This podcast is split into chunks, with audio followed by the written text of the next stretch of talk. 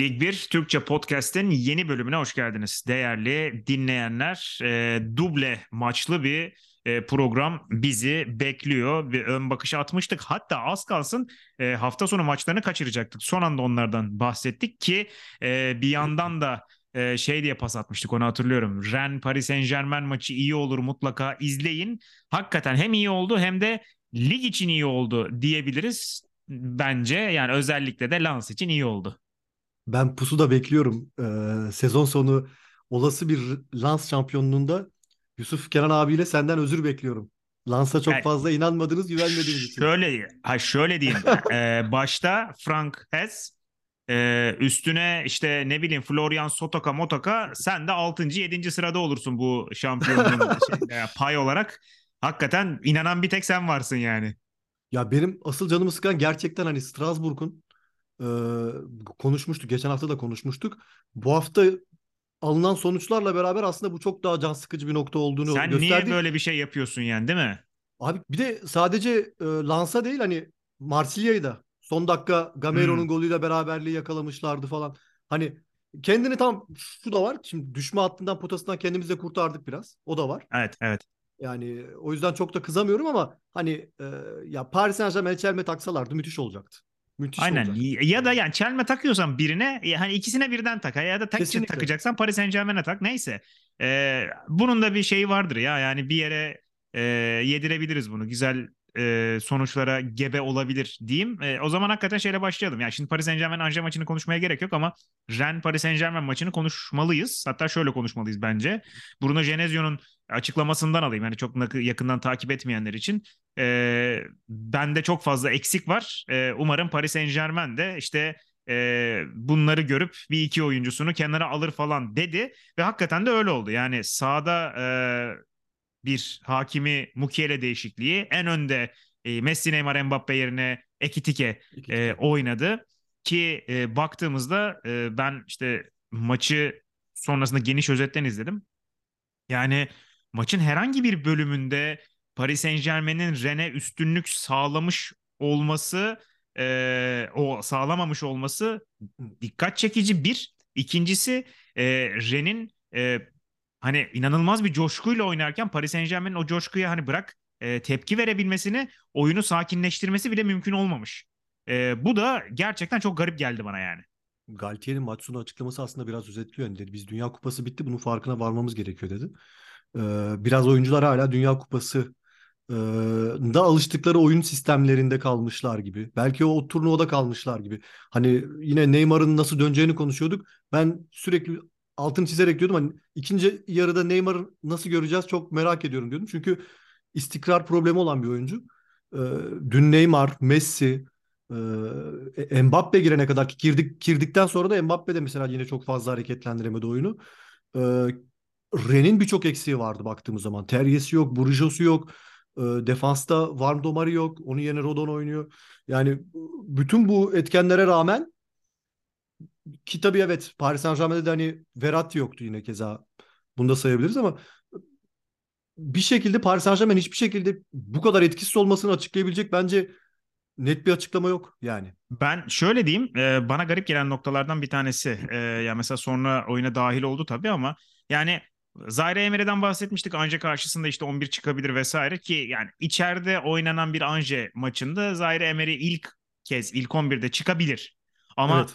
İlk kez Anje maçında içeride 11 çıkmayıp ilk yani bu kadar büyük bir deplasmana 11'de başlaması bence o şeyi de biraz beraberinde getirdi. Yani Ren'i hiçbir şekilde durduramıyorlar. Oyunu bir türlü sakinleştiremiyorlar. Ki burada hani merkezin çok büyük bir önemi var. Vitinha, Zaire Emery. İnanılmaz yeni bir ikili. Hiç beraber oynamamış bir ikili. Bir tane zaten 16 yaşında bir çocuk. Orada bence şey oldu. Yani kontrolü kaybettiler ve o kontrol bir daha hiç sağlanamadı. Sağlanamadığı gibi bir de coşkuyla beraber, yani Ren'in coşkusuyla beraber, işte tribünlerin coşkusuyla bilmem neyle beraber gerçekten Paris Saint-Germain'in belki de bu sezon asla istediğini yapamadığı, hiçbir şekilde maçı ortaya çekemediği bir maç gördük. Ki burada mesela şey de enteresan. Yani bence işte Guiri'nin iyi bir günü değildi. Kalimuendo'nun hiç iyi bir günü değildi. Ön taraftakiler gerçekten çok zayıf kaldılar. Fakat baktığın zaman bir, hani Rodon oynadı dedin ya, Rodon evet, her şeyi toplamış havadan. Mesela havadan herhangi bir şekilde geçit vermemiş. İşte Teatlovo bayağı iyi performans. Bayağı iyi performans. Üstüne bir de şimdi baktığında hani Mukiele biraz daha atlet bir oyuncu, işte tabii ki Hakimi'ye göre savunması biraz daha iyi, hücumu biraz daha zayıf olabilir. Fakat Trüffer'la Traore iki tarafı da mahvetmiş. Yani ki, golü de onlar getirdi. Aynen, golü de onlar getirdi. Ya yani bir bekten, bir kanat bekten diğer kanat beke bir teknik direktör için herhalde ideal. Lovro Mayer, Ogachukwu, Desire Doué biraz geriye gelmiş. Orayı tamamen kontrol etmişler. Şeyi de komple koparmışlar. Yani Messi, Neymar, Ekitika ile takımın geri kanalıyla arasındaki bağı tamamen koparmışlar mesela. Lovro Mayer de çok iyi bir maç çıkarttı. Bunu da söyleyeyim hani. Bir de bekleri çok iyi Deren'in. Ki golü de zaten hani demin söylediğim gibi iki bek artı pozisyon başlangıcında da şey var, Teat var. Rakip yalı alanda Teat, takım, senin takımın orta stoperi, sol beki, sağ bekiyle golü buldu. Hani Ren. Paris Saint-Germain'in orta sahadaki sorunlarından birisi şöyle oluştu. 16 yaşında bir oyuncu oynatıyorsunuz. Çok yetenekli, çok potansiyelli ama hani belki de iyi bir yedek olabilecek bir oyuncu. Bu aşamada en azından. Böyle büyük bir maçta oyunu yönlendirmesi güzel. Top ayağındayken güzel işler yapabiliyor. Hatta o yaşına rağmen ikili mücadelelerde gerçekten dikkat çekici bir performans vardı ama senin de beklediğin hani bir de Vitinha ile oynama durumu. Belki Verratti, Vitinha, Zaire Emery oynasaydı belki çok daha farklı bir üçlü görecektik ve daha güzel bir performans sergileyebileceklerdi. Orada biraz Vitinha ile hani bir uyumsuzluğun da getirdiği bir şans oldu aslında Rene. Rende bunu çok güzel değerlendirdi ki güzel de hazırlanmışlar aslında bana sorarsan maça da. Traore çok güzel bir maç çıkarttı keza. Traore'yi de çok beğendim mesela. Ren'in Guiri konusunda mesela ben hala geldiği günden bu yana ya doğru kişi mi? Hani oyunculuğunu asla sorgulamıyorum. Sorgulayacak bir durum tarafı yok oyunculuğun. Çok yetenekli, gayet iyi bir oyuncu. Fakat sistem olarak Ren takımının sisteminde yer alması gereken bir isim mi? Doğru isim mi? Bu hep benim kafamda soru işareti. Gelirken de soru işaretiydi. Dedim belki sistemde biraz farklılıklar olacaktır. Labort gibi bir oyuncudan mesela Guiri'ye geçiyorsunuz. Bir de o işin o boyutu da var yani. Galiba 8 maçtır skora etki etmiyormuş. Okuduğum kadarıyla yanlış görmediysem. İnanılmaz bir hani tamam oyun içi katkısı evet. Sadece hani istatistiksel olarak yorumlayamayız bir oyuncu ama işin bir boyutta hani Ren gibi bir takımda Martin Terrier'in yokluğunda Kalimuendo'nun etkisiz olduğu yine keza bir dönemde Guiri'nin kendini gösterebilmesi gerekiyor. Gösteremediğin zaman da bu Ren'in belki bugün Paris Saint-Germain'i yendiler ama ki zaten bugün de çok enteresan bir olay yaşandı. Biraz sözü uzattım abi kusura bakma. Şöyle bir enteresan bir olay da yaşandı. Hani L'Equipe biliyorsun her hafta haftanın en iyi 11'ini açıklıyor. Ren'den hiçbir oyuncu yoktu. Onlar da biraz tepki gösterip bütün takımın olduğu bir 11'i paylaşıp hafta bize göre haftanın en iyi 11'i bu 11 diye bir paylaşım yaptılar. Ama hani L'Equipe'e de çok kızamıyorsun gerçekten. Çünkü evet Paris Saint-Germain'i yendiler ama genel olarak baktığımız zaman hani Ren kadrosu oyuncuları evet iyi performanslar var bireysel olarak ama en iyileri miydi haftanın? Değil. Bence de hani diyemeyiz evet diyemeyiz. Ha, belki Trüffer girebilir ama yani, evet yani bir ihtimal. Mesela şeye inanılmaz oynamış. Şimdi Traore'nin olmayışını anlıyorum. Van der Son mu vardı? Kadroyu hatırlamıyorum. Sağda mesela Van der Son'a inanılmaz oynamış. Yani direkt aklıma geliyor. Bir iki tane oyuncu geliyor direkt aklıma. Ya onlar değil, Monaco değildi. Yani benim Paris Saint-Germain'den anlamadığım nokta şu. Ya Zaire Emery'nin ilk 11 oynaması veya başka bir şey değil. Şimdi bir noktada girdi. Renato Sanchez girdi ve çok geç girdi. Renato Sanchez orta sahada bu kadar domine edilirken senin takımın Renato Sanchez dinamizmi ayarlayabilecek, ne bileyim top kazanabilecek, topu taşıyabilecek falan bir oyuncu. Ya da her şeyi geçtim. İşte Soler veya Ruiz bunlar alındı ve kullanılmıyor. Kullanılsa da zaten çok fazla olmuyor. Evet. Ama şunu da söylemek lazım. Çok fazla da doğru düzgün süre almıyorlar yani. O da enteresan. Ya da hani şunu söylemek lazım. Danilo mesela artık bir stoper oldu. Bir orta saha değil. Evet. Belli ki. Ama böyle bir maçta tamam belki işte stoperden eksiği olabilir ama Mukiele'ye işte ne bileyim sağ stoper olarak kullanabilir. Hakimi'yi koyabilir oraya. Danilo'yu çok uzun süre oynadığı orta sahaya defansif orta saha oyuncusu olarak bu kadar domine edilirken çıkarmayı da düşünmedi. Bana bunlar çok garip geldi ve çok mantıklı değil. Mesela anladığım kadarıyla ya da öyle gördüm. Ya işte değişiklikler geldi, üstüne gol geldi. Gol geldikten sonra hala reaksiyon veremediler. Üstüne şeyler, orta saha ikilisini çıkardı. Mesela. Evet. Ve bu biraz şey gibi geldi bana. 70, bakayım şimdi 72'de çıkarmış. Ya bence hata yok. Biraz daha bekleyelim. Çünkü maç öyle 72'ye kadar Zaire Emery, Vitinha ikilisini tutabilecek bir maç değildi aslında. Bence hani B plana geçmek istemedi ya da işte hata yaptığını kabul etmedi bir süre ve orada mesela Renato Sanchez'i de almadı. Carlos Soler'le Fabian Ruiz yine hani yumuşak sayılabilecek oyuncuları aldı. Top taşıyabilecek ya da o işte Ugo Chukwu, Mayer ya da ne bileyim işte Due merkezini delebilecek bir oyuncuyu da kullanmadı. Mesela normalde şey diyebiliriz. İşte bireysel hata, savunmada hata, işte şeyler geri dönmüyor. Messi, Neymar, Mbappe geri dönmüyor falan. Birçok sebebi olabiliyor Paris Saint-Germain'in sorun yaşamasının. Bence bugün bu maçta sorun Galtier'di. Galtier hakkında şunu söyleyebiliriz aslında. Bence hoca biraz takımın bireysel yetenekli fazla oyuncusu olmasına çok fazla güveniyor ve bu bir yanlış aslında. Düşmemesi gereken bir yanlış. Yani bir şekilde diyor biz maçı kazanırız diyor. Rakipleri de belki biraz küçümseme olabilir burada. Şimdi baktığın zaman hani Rennes geliyor. Clermont'a kaybetmiş. Tamam hakem kırmızı kartlar vesaire evet ama biz diyor hani benim elimde Messi var diyor, Neymar var diyor, Mbappe var diyor. Bir şekilde ben diyor her türlü gol katkısı bu oyunculardan alırım ve skoru alırım diye düşünüyor. Ama onun yavaş yavaş farkına varmaya başlamıştı diye düşünüyorum hocanın da. Öyle olmadığını idrak etmeye başlıyor bence yavaştan.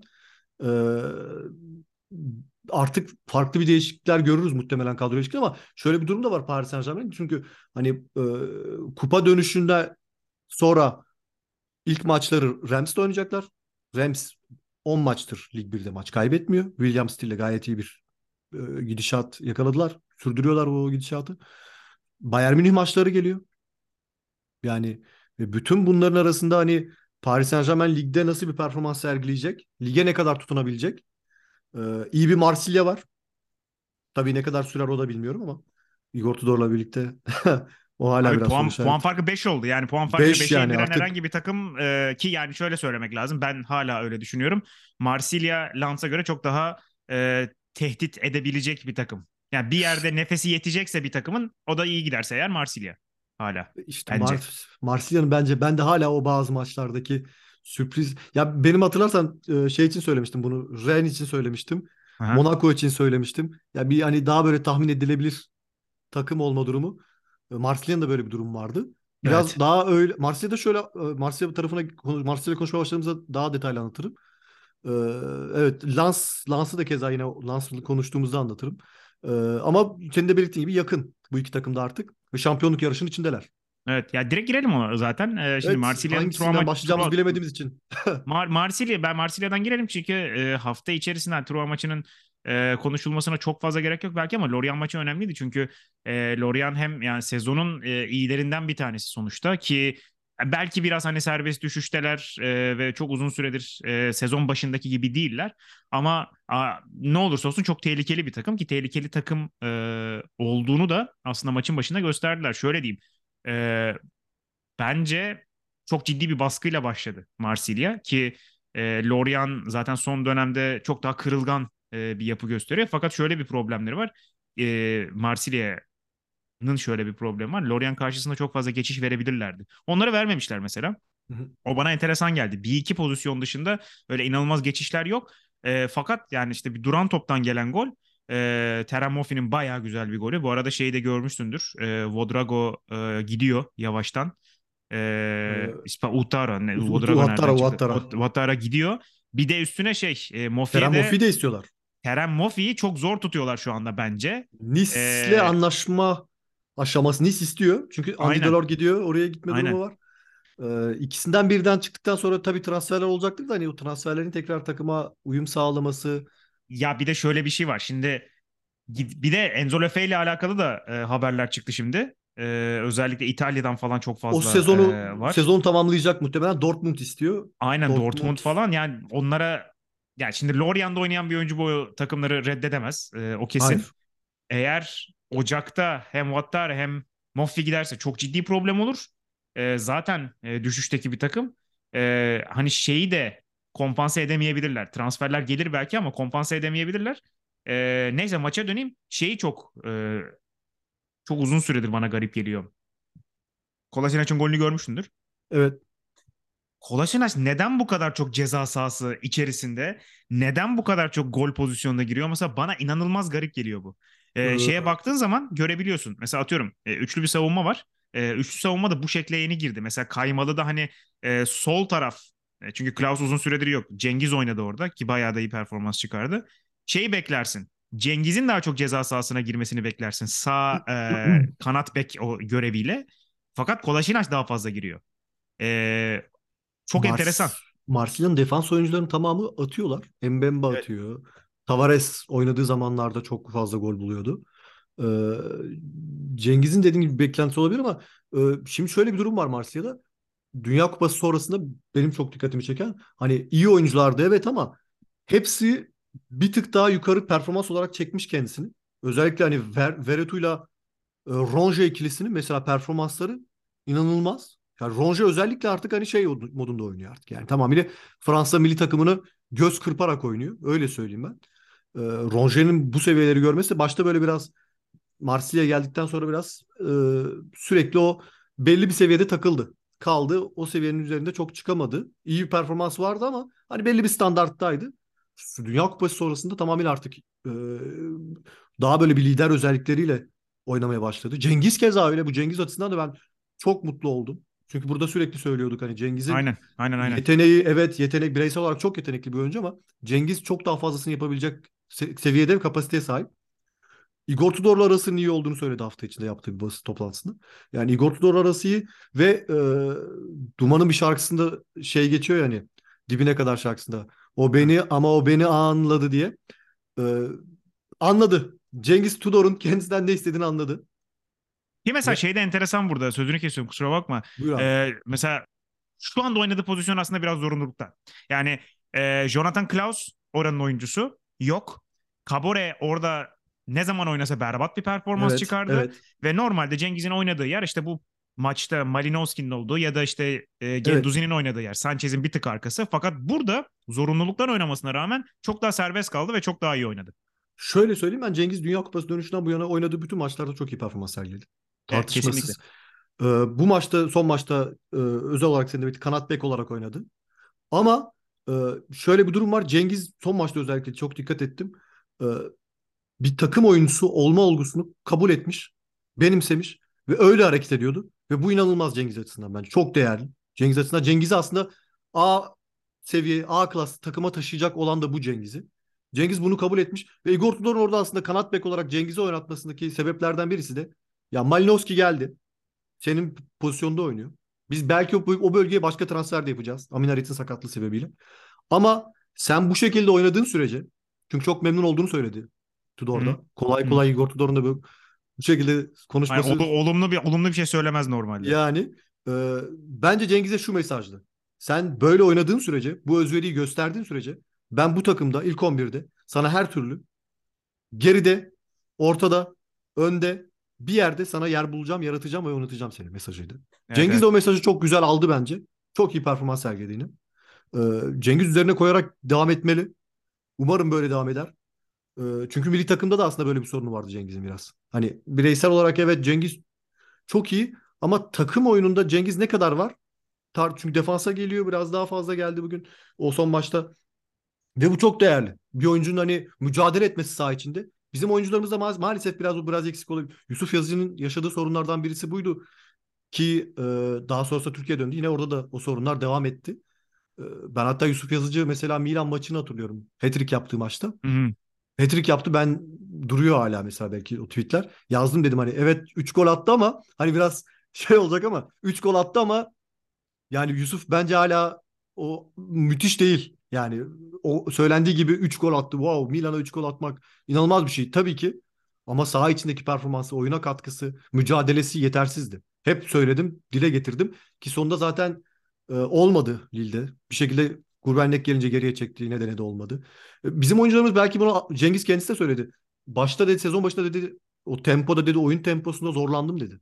Yani biraz o mücadeleye, tempoya alışmakta zorlanabiliyorlar.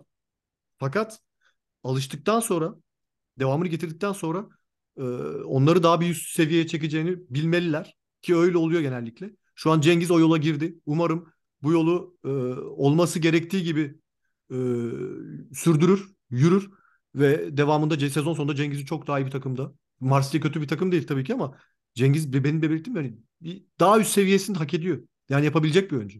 O şeysi var, kapasitesi var, yeteneği var. Doğru ki yani mesela bir Premier Lig macerası da olmuştu. Bir kez daha Premier Lig macerasına atılmak için. Ya tabii yani şöyle söylemek lazım. İlk yarıyı çok randımanlı oynayarak geçirmedi. Dolayısıyla çok net bir ikinci yarıya ihtiyacı var. Yani mesela Jonathan Klaus gelince nerede yer bulacak kendisine falan, onlar önemli. Ama dediğin gibi yani şu anda girdiği yol ve gösterdiği performans hiç fena değil. O zaman mental açıdan da önemli bu aslında. Hani seni belirttiğim ilk yarıyı çok kötü geçirdikten sonra burada tabii başkana da bir ben aslan payı vermek istiyorum. Hani açıklaması vardı dedim. Tudor'la anlaşamayan biri varsa transferinde yardımcı olacağız, ayrılacak dedi. Gerson'da da öyle yaptılar. Hiç anlaşamıyor musun? Mutlu değil misin? Tamam. Güle güle. Hiç uzatmadan. Güzel, çok güzel mesaj. Çok güzel mesaj. Çok güzel mesaj. Tabii. Aynen öyle.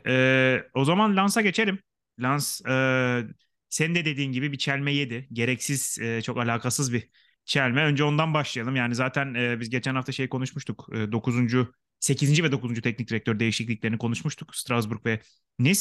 Nice hakikaten çok iyi geri döndü ama Nice'e biraz daha zaman vermemiz lazım konuşmak için. Fakat Strasbourg'un çok acil bir şeylere ihtiyacı vardı ve baktığımızda özellikle işte hafta içerisinde 1-0 geriye düşmelerine rağmen puan aldıkları, yani daha ilk yarıdan çevirdikleri, hatta ilk yarıda değil 5 dakikada çevirdikleri bir Lens maçı, senin dediğin o çelme takma durumu ortaya çıktı.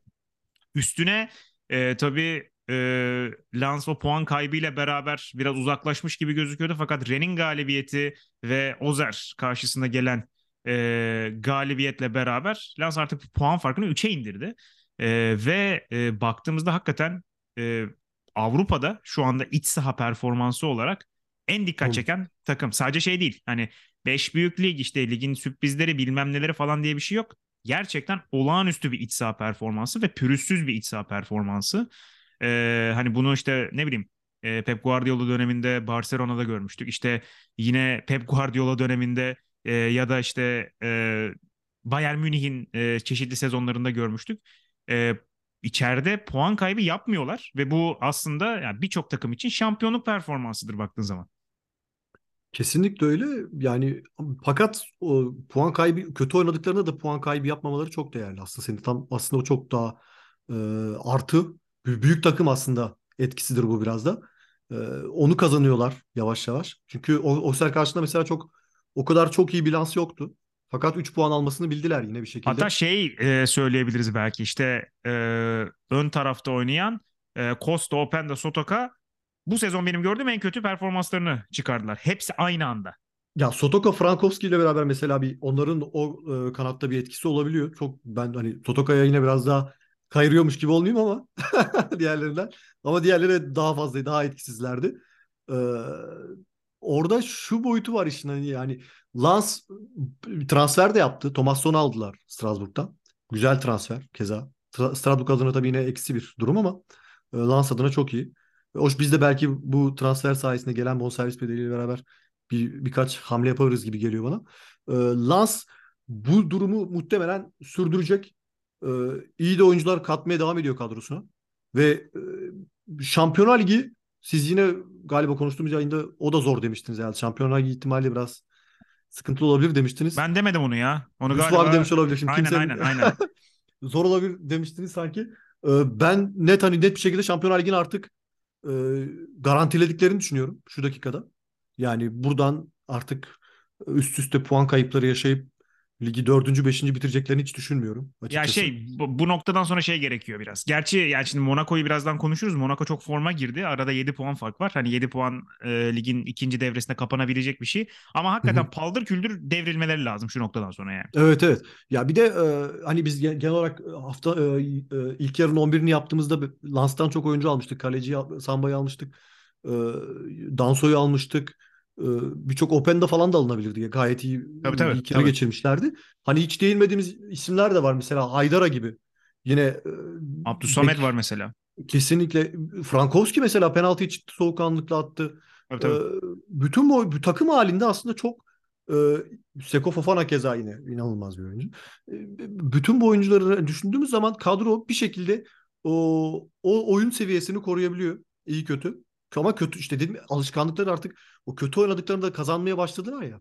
Bu saatten sonra Paris Saint-Germain aslında çok daha fazla korkması gerekiyor bence. Katılıyorum. Yani Paris Saint-Germain'in korkmaz. Şimdi şöyle bir şey de var. O bence avantajdı. Şimdi Paris Saint-Germain sadece Lens'la uğraşıyordu. Bir yerleri formda değildi. Çok inişli çıkışlılardı. Ya şimdi Lille inanılmaz toparlandı. Rennes bir ritme girdi. Monaco acayip momentum kazandı. Marsilya keza öyle. Ve artık Lens'in yanına bunlar da eklendi. Ligde şu anda içeride ya da dışarıda Paris Saint-Germain için çok zor. En az 5-6 tane maç var. Bir de düşme altında olan takımlar var. Tabii onlar da var. Mesela çelme takıyordu az da. Mesela aynen. Zar zor kazandılar Strasbourg karşısında. Aynen evet, doğru. İşte Paris Saint-Germain kendisine çeki düzen vermediği sürece sıkıntılı. Hakikaten öyle. Özellikle savunmada durum o. Lens'tan burada şeye sekmek isterim ben. Monaco ve Lille özellikle hani gol parantezini alacak olursak ikisinden toplam 12 gol çıktı bu hafta. Yani ben şöyle diyeyim, herhalde çok uzun süredir ki bu sezonun en kötü takımlarından biri değil bence ama çok uzun süredir Truan'ın Lille karşısında 5-7 maçtaki performans gibi bir performans ben görmedim. Gerçekten Lille halı sahada çok güçsüz bir rakibe karşı maç almış, böyle mahalle çocukları gibi bir maç çıkarmış. İnanılmaz bir orta saha inanılmaz rahat geçiyorlar. Yani neredeyse Lucas Chevalier'in diktiği her top, ileriye yolladığı her top pozisyona dönüşüyor. Sürekli böyle bir savunmanın merkezini deldiriyorlar. Beklerden çok rahat zaten gelmiş. Özellikle baktığın zaman burada aslında şimdi gireyim dur ya. Ben VA'ya inanılmaz saygı duymaya başladım. VA böyle bir oyuncu değildi. Yani önce kesinlikle. Bu maç sol bek oynadı. Ve şöyle de bir şey var. Yani baktığın zaman aslında Muhammed Bayo'nun girişiyle beraber veya aslında zaten yer kalmıyordu doğal olarak. Ve burada Paulo Fonseca'da şapka çıkarmak lazım. Önce bir sağ bek yarattı. Önce bir bek yarattı bu adamdan. Şimdi ters kanat bek yarattı ve maça da olağanüstü bir etkisi var Timothy Vea'nın. Arkadan o atletizmiyle beraber inanılmaz yıkıyor ortalığı. Tabii ki savunmada dezavantajlar olabilir ama bu maç yani Truan'ın bir şey yapabileceği bir maç olmadığı için çok rahat oynamış. Ben hakikaten çok saygı duydum. Yani önde verim alamadığı bir oyuncudan bir bek yaratan teknik direktöre çok saygı duydum. Üstüne bir de o taraftarla olan gerginlik, ne bileyim acaba Portekiz milli takımına gider miyim bulutları da bir dağılınca zihin açıklığını tam bu maç gördük. Paulo Fonseca kazana ilerliyor. Yani sadece skor anlamında değil. Oyuncuları da kazanıyor. Evet. Muhammed Bayo ilk yarıda yoktu. Tamamıyla kayıp bir oyuncu. Geçtiğimiz sezon Clermont'la çok iyi bir performansı var. Goller atıyor. Sezon başında yaşadığı galiba bir gece kulübünde falan bir görüntüleri çıkmıştı. Ondan sonrasında tamamıyla bir göz ardı edilmişti. Hatta takımdan kendisinin açıklamaları vardı. Yani oynatmayacaklarsa eğer ayrılabilirim gibisinden. Muhammed Bayo'yu kazandılar şu an. 4 maçta 4 gol attı. Son 4 maçta Lille. Ya, Muhammed Bayo'yu kazandın. Elinde Jonathan David var. Muhammed Bayo'yu kazandın. Vea'dan farklı bir şekilde katkı almayı başardın. Zaten diğer oyuncuları da sürekli kazanıyorsun. Ki Alan Virginius'u keza ben yine devre arasında dedim oynatıyor bir şekilde. Onu da kazanacak. O da gol attı mesela Truva karşısında. Alan Virginius'u da kazanacaksın. Hoca doğru işler yapıyor. Zamana ihtiyacı vardı. O dilediği zamanı buldu. Geniş zamanlar olmuştunuz. Hoca geniş zamanları buldu bir şekilde kendisi. Ve o geniş zamanlarda doğruları yapa Lille'i aslında o üst tarafa çok yaklaştırdı artık. Ve Lille'in artık ben bekliyordum zaten. Benim beklediğim şeydi bu. O ilk ilk 5'i zorlayacak Lille muhtemelen artık. Çok güzel bir yerde de bitirebilirler ligi. Ama gelecek sezonki çok daha fazla heyecanlanıyor. Bu arada gelecek sezon için mesela de söyleyebilirsin burada. Bu maçta ilk 11 çıkan Leny Yoro 17 yaşında. Evet. Ki bence bayağı iyi bir performans çıkardı. Hiç tahmin bile edemeyeceğimiz Carlos Baleba Kamerun'un 19 yaşında. Beklentisi aynı şekilde çok büyük. Ve mesela bu maçta da bence olabilecek en kötü şeylerden biri de oldu. Onu da söylemek lazım. Daha 8. dakikada Adamunas çok kötü sakatlandı. Ve izlemeyenler özetten bakabilirler. Öyle kötü ben sakatlık izleyemem diyenler için kötü bir şey değil yani. Ama anladım ben direkt. Daha doğrusu o anlamış. Düştüğü anda değişiklik istiyor. Gördün mü onu? Evet. Düşüyor. düşüyor ve değişiklik istiyor. Ah falan demeden değişiklik istiyor. O kadar kötü bir sakatlık. Ve yani Adamunas'ın daha 8. dakikada planları bozarak oyunun dışına çıktığı bir noktada yine 5 attılar. Bu kadar genç ve şey bir kadroyla, tecrübesi sayılabilecek bir kadroyla. Ben hakikaten Lille şu anda belki daha erken konuşmak için ama katlayarak daha devam edip o momentumla beraber de acayip işler yapabilecek bir takım gibi duruyor. Hatta yani 8 puan var Şampiyonlar Ligi'ne ki üstündeki takımlar da biraz ritme girdiler. Ama yani orayı da zorlayabilecek bir noktaya gidebilirler. Ben şöyle söyleyeyim. Lille benim gözümde açıkçası Rennes'den de Monaco'dan da yani Marsilya'yı bilmiyorum eklesem mi diye daha istikrarlı bir takım. Evet, evet. En azından daha tahmin edilebilir bir takım ve ben hocanın oraları net bir şekilde zorlayacağını düşünüyorum. Şansının olduğunu düşünüyorum açıkçası. Bak o dediğin çok önemli. Mesela şey de buradan Monaco'ya geçeyim. Monaco Brest karşısında 1-0'la ve çok zor kazanmıştı. Evet. Ve Brest yani öyle ligin çok iyi kapanan işte ne bileyim hani açması çok zor takımlarından falan biri değil aslında. Ve aynı statta sadece 2 hafta sonra Ajaccio ile oynadılar. Standart olarak Brest ile Ajaccio'yu çok ayırır mısın? Bence ayırmazsın. Ve onlara 7 attılar. Yani bu standarda tutturamama Ajacio'yu biraz daha üstte görürsün. Ha mesela bu yani standarda tutturamama muhabbeti şeyde çok var. Ya yani Monaco'da çok var. Biraz şey gibi Monaco'nun performansı. Yani Ben Yedder mesela kendini iyi hissediyorsa bambaşka bir takım oluyorlar. Breel Embolo günündeyse bambaşka bir takım oluyorlar. Değilse takım içerisinde çözüm bulamıyorlar mesela. Ya yani mesela bunu şeyde de gördük bu arada. Hem Brest maçında zor açtılar dedim. Hem Lorient'da puan kaybettiler. Hem de kupadan elendiler mesela. Orada da hani sıkıntı yaşadılar. Dolayısıyla bir standardı olmaması hala Monaco'nun çok garip. Monaco'da ben şöyle bir şey hani Ben Yedder'i bir ara Elias Ben Seghir'in attığı 2 golün ardından Ben Yedder bir yedek kulübesine çekildi. 2-3 hafta sonradan oyuna girdi maçlarda. Son maçta ilk 11 başladı. Hat-trick yaptı zaten yarım saat içinde. Orada ben hatta dedim herhalde artık Ben Seghir üzerinden devam edecek. Sezonu öyle tamamlayacaklar. Bu da çok hani radikal bir karar aslında baktığın zaman. Ben Yedder iyi bir oyuncu. Gol de atabilen bir oyuncu hala. Çok tecrübeli de takıma oyun anlamında da çok fazla faydası olan bir oyuncu. Dedim herhalde artık Ben Yedder gözden düştü. Fazla düşünmüyor. Son dakikalarda son 15-20 dakikada oyun alacak herhalde bütün maçlarda artık öyle devam edecek diye düşündüm. Hem Ben Yedder böyle bir duruma müsaade etmeyeceğini, henüz o seviyeye düşmediğini göstermiş oldu bu maçta Ajaccio karşısında. Hem de hoca artık Ben Yedder'in tekrar ya Ben Yedder o kadar da değilmiş artık hani daha varmış. Abi şöyle diyeyim bence. Ben işte bu hat-trick'ten sonra şeye baktım. Hani Wissam Ben Yedder'in kariyerine bir baktım. Wissam Ben Yedder'in 2010-2011'de işte Toulouse'da ilk kez çıkıyor. Hadi onu geçelim. Çok genç bir oyuncu olarak çıkıyor. 2012-2013 ilk resmi tam sezonu ve 2012-2013'ten bu yana bu adam 32 yaşında 15 golden attığı bir sezon yok. Yok. 15 golden az hiçbir sezonu yok ve daha önemlisi şey de var. Yani çok fazla 20 üstü de var mesela. Ben şöyle söyleyeyim hatta Ben Yedder için artık ben de baktım hoca oynatmıyor çünkü 3 maç galiba dedim ilk 11 başlatmadı. Sıkıntısı olmamasına rağmen dedim Ben Yedder için artık böyle bir Türkiye'ye gelse güzel bir Ben Yedder izleriz yani 3 yıl. 35'e kadar güzel bir Ben Yedder görürdük. Hiç yani o seviyede değil ya. En az 35 en az 15 mesela o golü Türkiye'de de devam ettirirdi rahat bir şekilde. Çok rahat canım, çok rahat yapardı. Fakat son maçta gösterdi ki yok. Ben dedi bir 2 senem daha var dedi Fransa'da. Var çok net var yani. Rahat var yani. Hoca da farkına hatırladı. Hoca da artık yani evet dedi. Hocanın kafasında muhtemelen bu oturdu. Ama dedim Monaco'da ben şu hedef doğrultusunda mesela biraz kafamda soru işaretleri var. Hani oyuncu satmaya yönelik çok çünkü Ben Seghir'i mesela bu kadar ısrar etmeleri çok çabuk. Hani antrenör ne kadar acaba kendi özgür iradesiyle hareket edebiliyor onu çok düşünüyorum bazen. O da soru işareti çünkü ya şu an biz Ben Yedder'den bir bonservis kazanamayız yüksek bir meblağ alamayız mesela baktığın zaman.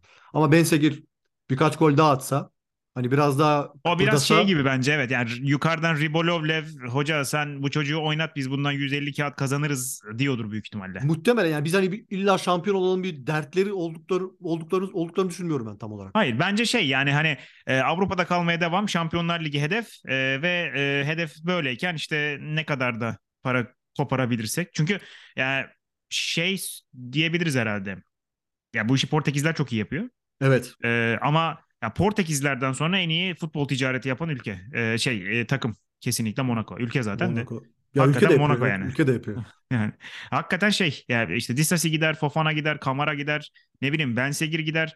Bulurlar, çıkarırlar, yine oraya koyarlar. Ben mesela son dönemde hatırlıyorum bir tek.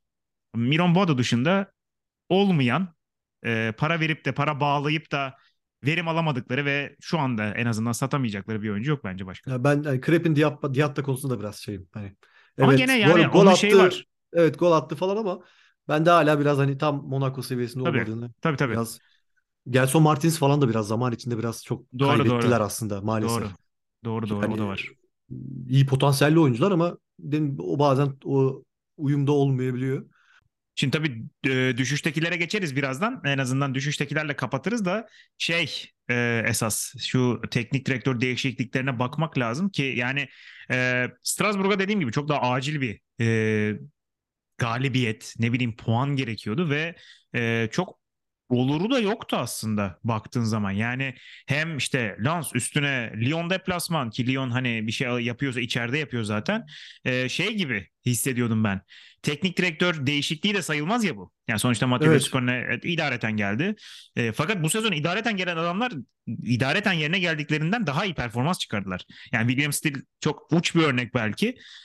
Ama yani Le Skorne de Lyon deplasmanından galibiyet aldı ki alınan galibiyet de öyle hani nasıl diyeyim birkaç tane pozisyon var, onu gördüm. Gusto, Şerki, Lacazette tarafından gelen çok güzel pozisyonlar var. Fakat orada da Mats Hummels, biz normalde seçmiyoruz haftanın oyuncusu 11'i bilmem ne, haftanın kalecisi yani direkt Mats Hummels haftanın kalecisi olmuş. İnanılmaz bir performans.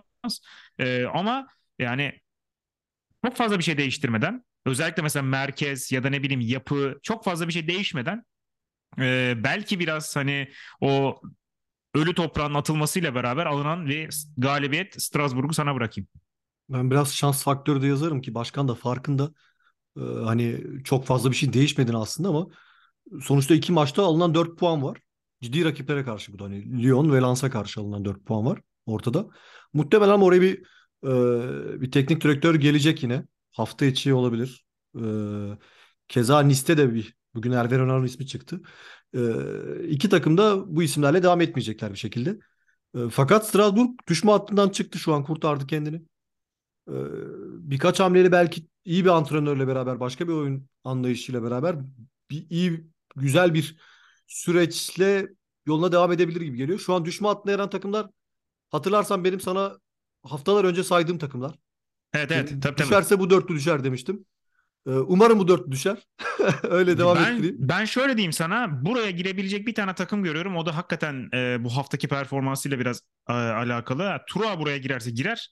Başka bence yukarıdan son dörde girecek bir takım yok. Tura da bence biraz kendi ayağına sıktı. Yani antrenör değişikliği şart mıydı Tura'da? Bence o kadar illa gerekli bir değişiklik değildi. Patrick Kısnorbo muydu gelmesi gereken adam? İçinde ikinci boyutta, o da ikinci hata bence. Truva biraz kendi ayağına sıkar gibi oldu. Bakacağız, göreceğiz bu hikayenin sonu nereye varacak ama orada da bir Montpellier güvencesi var. Yani Montpellier garantisi var. Tamam, şimdi o zaman gerçi önce bir Nice'i konuşalım. Yani Nice'le ilgili yine değerlendirme yapacak kadar bir elimizde var mı? Hani Montpellier maçı biraz sanki Montpellier ile alakalı, onu az sonra konuşuruz. Evet. Rams maçında da mesela söyleyebiliriz. Rams yani olağanüstü bir takım hakikaten. Ben inanılmaz saygı duyuyorum. Nihayet bu arada çıkmaya başladı. William Steele ile ilgili, kardeşiyle ilgili falan yazılar çıkmaya başladı. Biz yani bayağıdır konuşuyoruz. Nihayet milletin de dikkatini çekti. Yani Rams'in dikkat çekmesi ya da Rams'le alakalı bir şeyin dikkat çekmesi çok kolay bir şey değil zaten. Bunu söyleyebiliriz. Ama nihayet şu performans bir takdir görmeye başladı. Ben o yüzden çok mutluyum. Bu kadar alt düzey görülecek bir takımla bu kadar üst düzey verim alabilmek ve rakipten bağımsız olarak bunu yapabilmek gerçekten inanılmaz. Nice 6 attıktan sonra Rams deplasmanından mağlubiyet almadan çıktı. Sanıyorum bu da saygı duyulacak bir şey. Rams'le ilgili şunu söyleyebiliriz. Paris Saint-Germain maçında zaten ilk maçına çıkmıştı William Steele. Oscar Garcia o zaman daha tam ayrılmamıştı. Fakat o maçta William Steele'in oyuncular üzerindeki, takım üzerindeki hakimiyeti direkt benim hani gözüme çarptı. Ben dedim ya bu adam dedim alacak götürecek bu iş bir noktaya. Hani belli geliyor yani bir güç var orada bir noktaya gelecek o güç. Ve hani çok enteresan bir şekilde hiç pürüzsüz aslında diyebileceğimiz bir şekilde ilerledi tamamıyla. 10 maçta mağlubiyet almama ve sürekli iyi takımlarla oynama. Hani Lig 1'de çoğu iyi takıma karşı oynadılar. Büyük bir başarı ve takım da hani güzel oyunda oynuyor. Yani iyi oyuncular da var. Çok takdire şayan bir durum. Nice tarafında ise artık orada bir yani yapılanma boyutu işin daha da projeyi daha da aslında şekillendiren şey olmaya başlamıştı.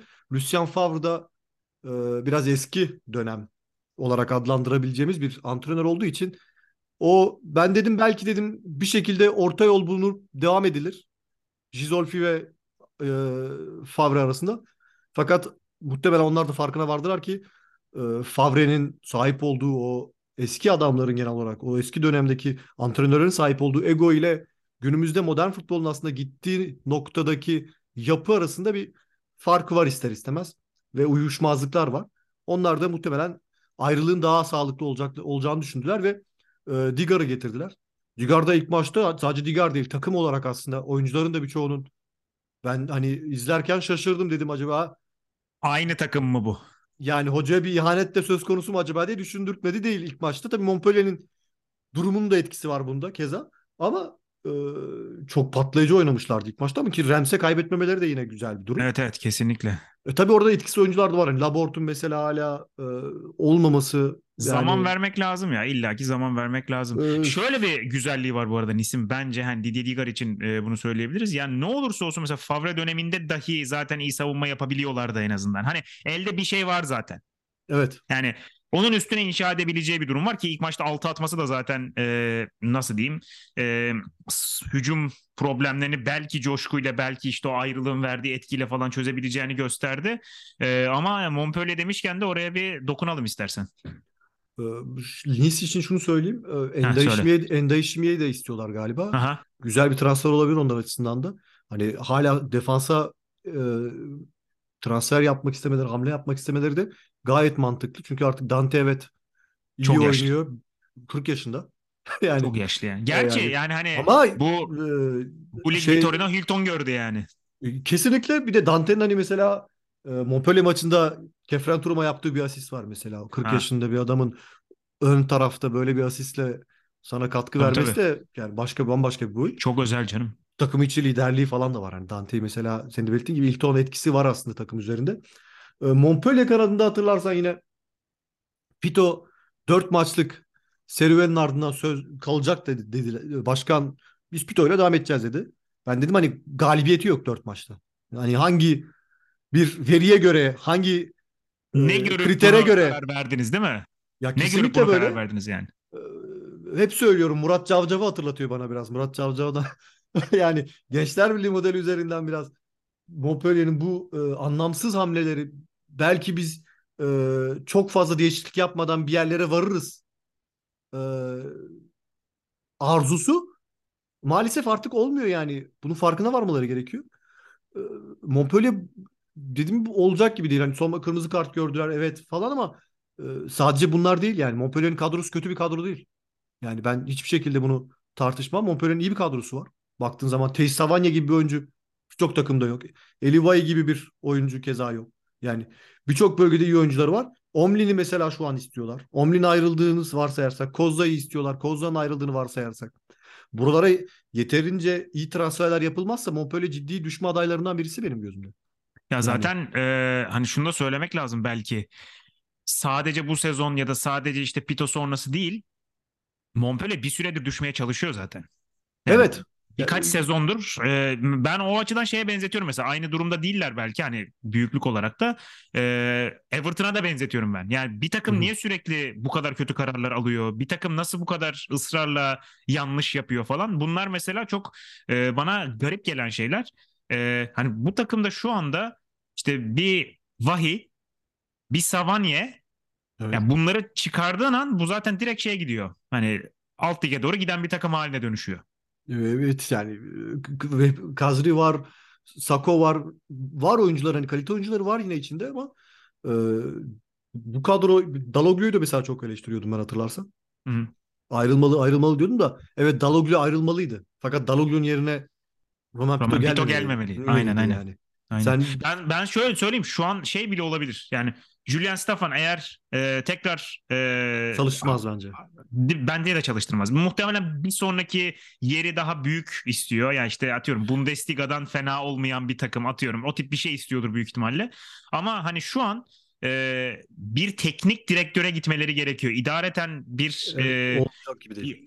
Bu sezon idare edilebilir bir sezon gibi gözükmüyor. Düşme hattından 2 puan uzakları çünkü. Evet. Ya bir de hani biz dedik ya, 8 antrenör mü ayrılmıştı? 8 mi 9 mu galiba? 9 oldu. 9 mu olmuştu en son? 9 antrenör ayrılmıştı. Bugün bir istatistik gördüm. Çok hani değerli bulduğum bir istatistik. Hani biraz aslında bizim o 9 antrenör ayrılığını da açıklayan bir şey. Hani ilk defa Lig 1'de 7 takım maç başına 1 puan ortalamasının altına düşmüş. Yani korkunç. Yani baktığın zaman hani 1 puan ortalamasının altına düşen 7 takım inanılmaz hani gerçekten. Tabii. Ki o da şey, mesela Nant'ta 8 olabilirdi, bu hafta kazandı da olmadı. Evet, Nant ama biraz toparladı, iyi de transferler yapıyorlar. Buradan Kita Başkanı da Kita Başkan mı artık yapıyor, yoksa Kombari hocam mı darlıyor başkanı koridorlarda? Kita Başkan Fransa Kupası'nda bırakmadığı parayla transfer yapıyor herhalde.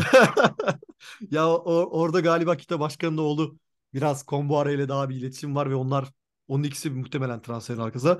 Ondi Dolor transferi çok iyi bir transfer olur onlar adına. Bence de. Çok iyi. Bu arada şey de enteresan. Onunla konuşmuştuk ya, Mustafa Muhammed iyi performans çıkarıyor fakat Andy Delors geldi. Ne olacak acaba? Mustafa Muhammed de hissetmiş galiba. Çünkü son maçta inanılmaz bir gol attı. Bayağı güzel gol. O vuruşu, yani hani pozisyon takibi, hatayı kovalaması, devamında topu sürmesi. Tabii son vuruşları çok iyi olan bir oyuncu. Bunda şüphe yok. Türkiye geldiğinde de ama oraya gidemiyordu işte. Gidemiyordu oraya. Evet. Ya bir de hocanın da biraz Mustafa Muhammed konusunda bence soruları var kafasında. Çünkü bazen hani Mustafa Muhammed'i yedek bırakıp yerine Gesan'ı denediği oluyor. Başka formüller arayışına girdiği oluyor hocanın. O da emin değil. Andy Delors transferi de belki ikisini beraber oynatmak için de olabilir. Bilemiyorum. Enteresan. Bir 4-4-2 olabilir orada. Çok Mustafa Muhammed Delors ikilisi de farklı bir ikili ve güzel bir ikili olabilir. Gayet. Ama orada hani Nant'ın ekonomik açıdan ne kadar parası var, o da bence soru işareti. Çünkü Delors gelirse eğer, o da satın alma opsiyonu olursa, sezon sonunda ikisi arasında bir tercih yapılması gerekirse, ya da para yoksa ikisi birden gidebilir. Yani çok sıkıntılı. Yine birkaç isim daha alıyorlardı galiba, görmüştüm transferde. Yani Nant ama iyi yolda. Juventus maçları da geliyor yavaş yavaş. Juventus maçlarını ben Kombari hocamın gerçekten oraya da biraz geçen hafta şey demiştim. Strasbourg, Lens'ta muhtemelen Lens karşısında puan alacak demiştim. Kazanır demiştim. Onlar daha da götünü yapıp berabere kaldılar. Hani ne kendilerine faydaları şey oldu. Hiçbir şey yaramadı. Evet. Şimdi bence Kombari içeride muhtemelen, özellikle iç sahada Juventus'u yenecek. Yani bu arada Juventus da yani hani tam böyle inanılmaz form kazanmıştı. Bir dağıttılar onları. Bir dağıtma ihtimali daha var. Atalanta ile oynayacaklar. Onlar da inanılmaz formda. 7 attılar daha geçen hafta. Yani Nant karşısına nasıl geleceği çok belli değil aslında onların da. Bu arada Nant için tabii hafta içinde önce şey var. Town deplasmanı var. Kupa var haftaya. Ki hani kupa zaten biz oynanan maçları değerlendirdik. Haftaya maç oynanmayacağı için biraz da böyle uzun evet, değerlendirdik. Kupa ya ne diyorsun? Sürpriz bekliyor musun? Haftaya kupada... Kupa programında ne konuşacağız acaba? Kupa programında ya ben çok fazla sürpriz beklemiyorum açıkçası ya. Şu an takımlar bir de o ilk yaşanan sürprizlerin ardından takımlar da biraz bence daha biraz ciddi yaklaşacaktır gibi geliyor. Hani daha sürprize az olan bir hafta bekliyorum Fransa Kupası'nda. Bir tane muazzam maç var. Zaten açılış maçı o. Marsilya'da bayağı evet, keyifli olacak. Eğer çok fazla rotasyon yapmazlarsa, ki yani Fransa Kupası'nda da çok fazla yapmıyorlar. Öyle FA Cup'ı ya da Karabağ Cup'ı sallamayan büyük takım gibi de olmuyorlar genellikle. Hakikaten o maç izlenir. Ya ki hani Ren rotasyon nasıl yapabilir? Hani genç oyuncu oynatacak. Doğru. Desire Doué'yi oynatıyorlar zaten. Oynuyor. Koşup oynuyor. Zaten oynuyor. Yani elindeki gençleri, oynayabilecek gençlerin çoğunu oynatıyor. Yani belki Doğan Alemdar'ı görebiliriz diyeceğim de muhtemelen oynamayacaktır Doğan'da. Doğan açısından da mesela bence artık yavaş yavaş bir soru işareti haline gelmeye başladı Doğan'da. Şu an ikinci yarı Mandan da milli takımdan ayrıldı. bıraktı. Mandanda da veda etti. Orada da bir hani artık bir devir değişimi oldu kalede. Orada Fransa bir takım yeni kalecisi kim olacak o da bir. Hani Maignan muhtemelen bir olur yani gibi geliyor. 2 Areola, 3 kim? Yani bunlar kim? Areola 2 ben o kadar net değilim hani mesela. Ben de çok eminim oynamıyor çünkü. Yani evet oynamıyor yani orada bir de Lens kalecisinin biraz oraya gelme durumu olabilir. Doğru. O da biraz dikkat ettim Mandanda'ya vedalarında efsane falan biraz hani yerini alacağım gibisinden bir yaklaşım vardı orada. Alttan. Enteresan işler olabilir. Ama dedim Doğan açısından da hani eğer bu sezon ikinci yarısında yedek olarak geçirirse evet antrenmanlarda Mandanda gibi bir isimle antrenmana çıkmak, devam etmek güzel. Kaleci oynamalı bence ya. İşte ben de aynı kanaatteyim. Ki en şey kötü... de olabilir yani. İkinci lige kiralık da gidebilir aynı, yani. Böyle şeyler fikirde de olabilir. Tamam ben bunu söyleyecektim abi. Yani Lig 2 çok iyi bir seviyede. Yani Lig 2'de Doğan'ın sürekli oynaması çok büyük kazanç olur kendisi açısından. Tabii canım. Ama orada da hani belki Bruno Genesio da Doğan'ı ikinci kaleci olarak bırakmak istemiyordur. Yani kalsın istiyordur ikinci kaleci olarak. Sezonu öyle tamamlamak istiyordur. Mümkün. Ama eğer böyle bir senaryoda da Doğan'ın en kötü ihtimalle sezon sonunda kiralık olarak Lig 2'ye belki Lig 1'de bir takım eğer düzenli olarak oynatacaksa Lig 1'e ama en kötü ihtimalle Lig 2'ye gitmesi gerektiğini düşünüyorum. Çünkü artık bir buçuk sene oldu Doğan geleli. Tabii. Zaman geçiyor, yaş alıyor. Geçen sene daha çok oynamıştı mesela işte. Evet. Ama geçen sene de işte o biraz sakatlıklar falan vardı. Toyluk'la beraber değerlendiremedik. Bir de Gomis'in kötü performansı vardı. Mandanda yoktu. Doğru. Bütün bunlar değerlendiremedi Doğan maalesef orada. Birkaç bariz hata sebebiyle o güveni sağlayamadı kalede. Doğru. Ama genç bir kaleci oynaması gerekiyor. Lig 2'de iyi takımlar çok fazla var. İyi yapıda olan takımlar çok fazla var. Bir şekilde Doğan'ın hani kariyeri kendi kariyeri açısından çabucak en azından kulüple de konuşup bir kariyer yönetimi yapması gerektiğini düşünüyorum ben. Bunu da söylemiş olalım Doğan'la ilgili. Katılıyorum. Hatta ben direkt işte geçen gün bakarken hangi maçta hatırlamıyorum. Bastia kimle oynuyordu daha doğrusu hatırlamıyorum. Bayağı işte berbat bir Johnny Placid performansı vardı. Johnny Placid zaten hani takip etmeyenler için açıklayayım. Yıllarca Fransa 1. Liginde 2. 3. kaleciyken 2. Lig'e düşüp bir anda 1. kaleci olan 34 yaşında bir adam. Yani aslında çok da yok. Baktığımızda çok üst düzey bir kalite değil. Hani bu tip takımlara mesela gidip ki Bastia yani büyük bir kulüptür baktığın zaman. Sıkıntılı bir yerdir de ama Bastia. O baskıyla uğraşma. Abi Korsika ister istemez.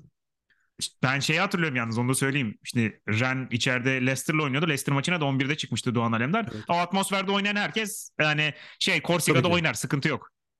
Üzerine kafasına bir atmadıkları sürece sıkıntı yok yani. Ya, Lig'de çok iyi takımlar var. Doğan'ın bir şekilde artık bir karar alıp o doğrultuda ilerlemesi gerekiyor. Çünkü yedek oturmak bu yaşta özellikle kendisi açısından maalesef faydalı değil.